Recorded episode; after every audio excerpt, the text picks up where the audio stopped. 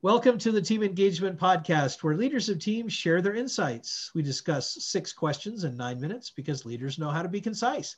Let's get started with our guest today. Question number one In a few sentences, tell us who you are and what you do. Hey, Sean, thanks for the opportunity. This is Lakshmi Hanspal. Um, you know, I want to say I'm a mom to a menagerie of two dogs, two cats, and two kids. what I do in life is to take calculated risks to solve problems. And as a professional, I'm the global chief security officer of Box, a cloud content management leader and responsible for trusted products, platforms, and customer advocacy. Fantastic. Question number two What's the best thing about working with a team? You know, I can't think of a better way to surround yourself with smarter people than working with a team.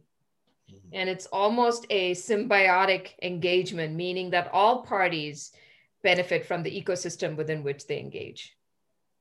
That's a great way to look at it. I really like that. I, have always loved the word ecosystem, especially within a team environment. So that's a great comment. Question number three I hear from other leaders of teams that it can be a challenge to get team members engaged. Tell us your thoughts.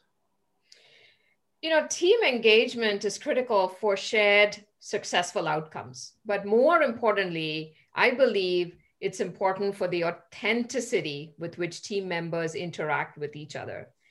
Um, I believe this has always been a challenge uh, for teams that never stay compla- complacent, uh, teams that are never standing still.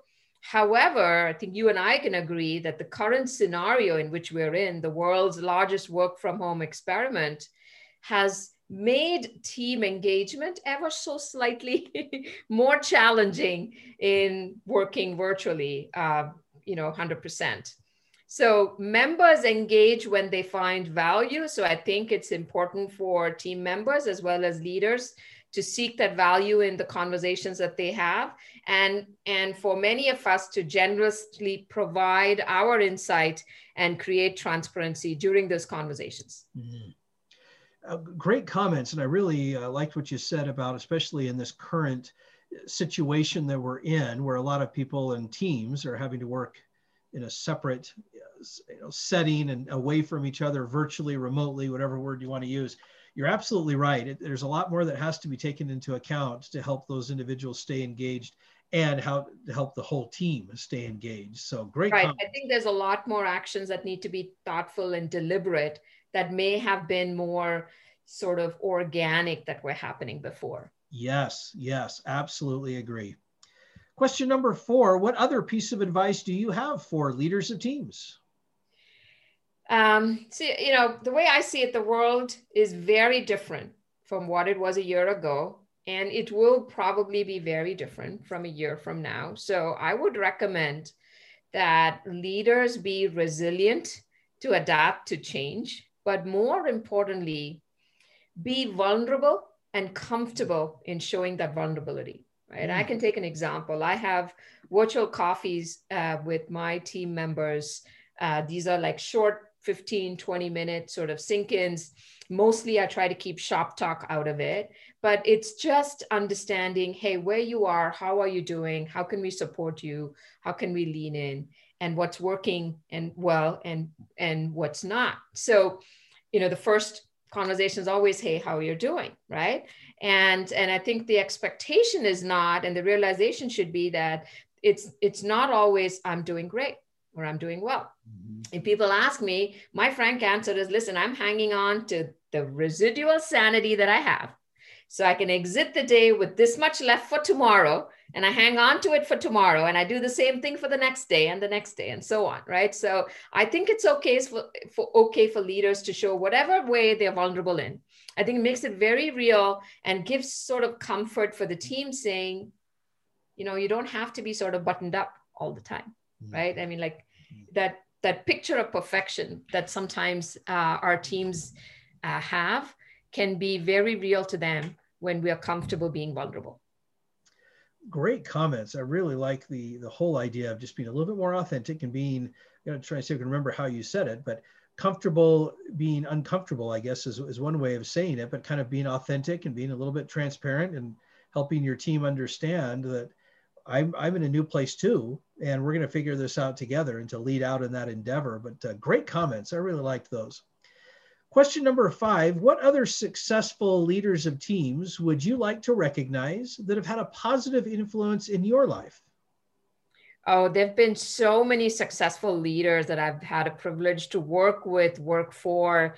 And I think we learn, learn from the good and the bad, uh, the positive and the not so positive influence. But I think my long term memory, everlasting sort of um, the the lessons that sort of stick with me that I take comes from books that I read and uh, and you know, one thing that comes to mind is endurance that talks about uh, Ernest Shackleton, right? Uh, the, the, the, he's a very hands-on leader on polar expedition, and he expected nothing more from his crew that he did not expect from himself. And so that was important. And I read this many, many, many years ago. And this is something that has always sort of you know stayed in my mind and i've learned some of that you know how ernest uh, shackleton did it with his crew with what we can do and i think the second one uh, is uh, you know being a parent and so uh, i tell my kids that being a parent has made me a better leader has helped me sort of just sort of shy give the answer uh, even though i may know it and like say okay let's ask more questions. I mean let's see where you know how we can lead ourselves walk ourselves through that path to find the answer. And uh, definitely more patient but i know in my kids eyes i have a long road ahead to be a better parent. So a better leader in progress for a better parent. Um, and then i think from like you know, I, I'm not much of a TV uh, watcher. I don't get much time and I tend to read a lot of books. But one show that I did watch in all of its seasons was Madam Secretary mm-hmm. with, T- with Téa Leoni.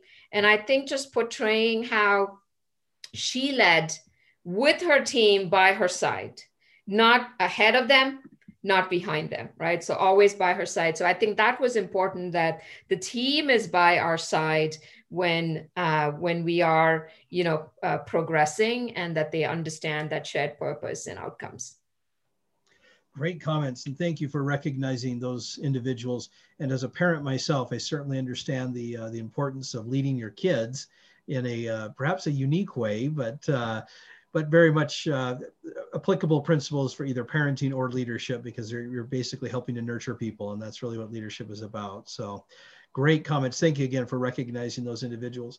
Last question. Tell us about your first job.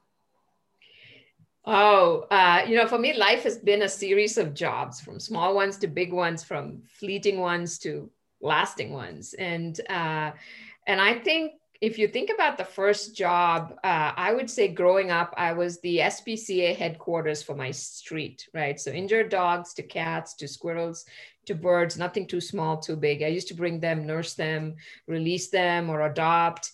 And I really have to thank my parents for being patient and gracious uh, with my shenanigans. Uh, just, uh, and I think that's um, that that has stayed with me all the time. So when we think about leading with empathy and we think about being, uh, let's try to put ourselves in someone else's shoes, family first, uh, you know, all of that, I think just started earlier on uh, for me. And I think those, you know, we don't consider them a job, but hobby, whatever we call it, I think those are some everlasting, uh, not just memories, but attitude that one carries uh, in life. But my first paying job was a security engineering job, uh, Sean, not far from where you are. And you, it's, it's a very small company, Novell. Well, not so small, of course. Uh, Eric Schmidt was the CEO at that time uh, at Provo. So, um, and uh, so that was my first paying job. And I have to say, uh, that is uh, now that is where I became fascinated with the evolving world of cybersecurity.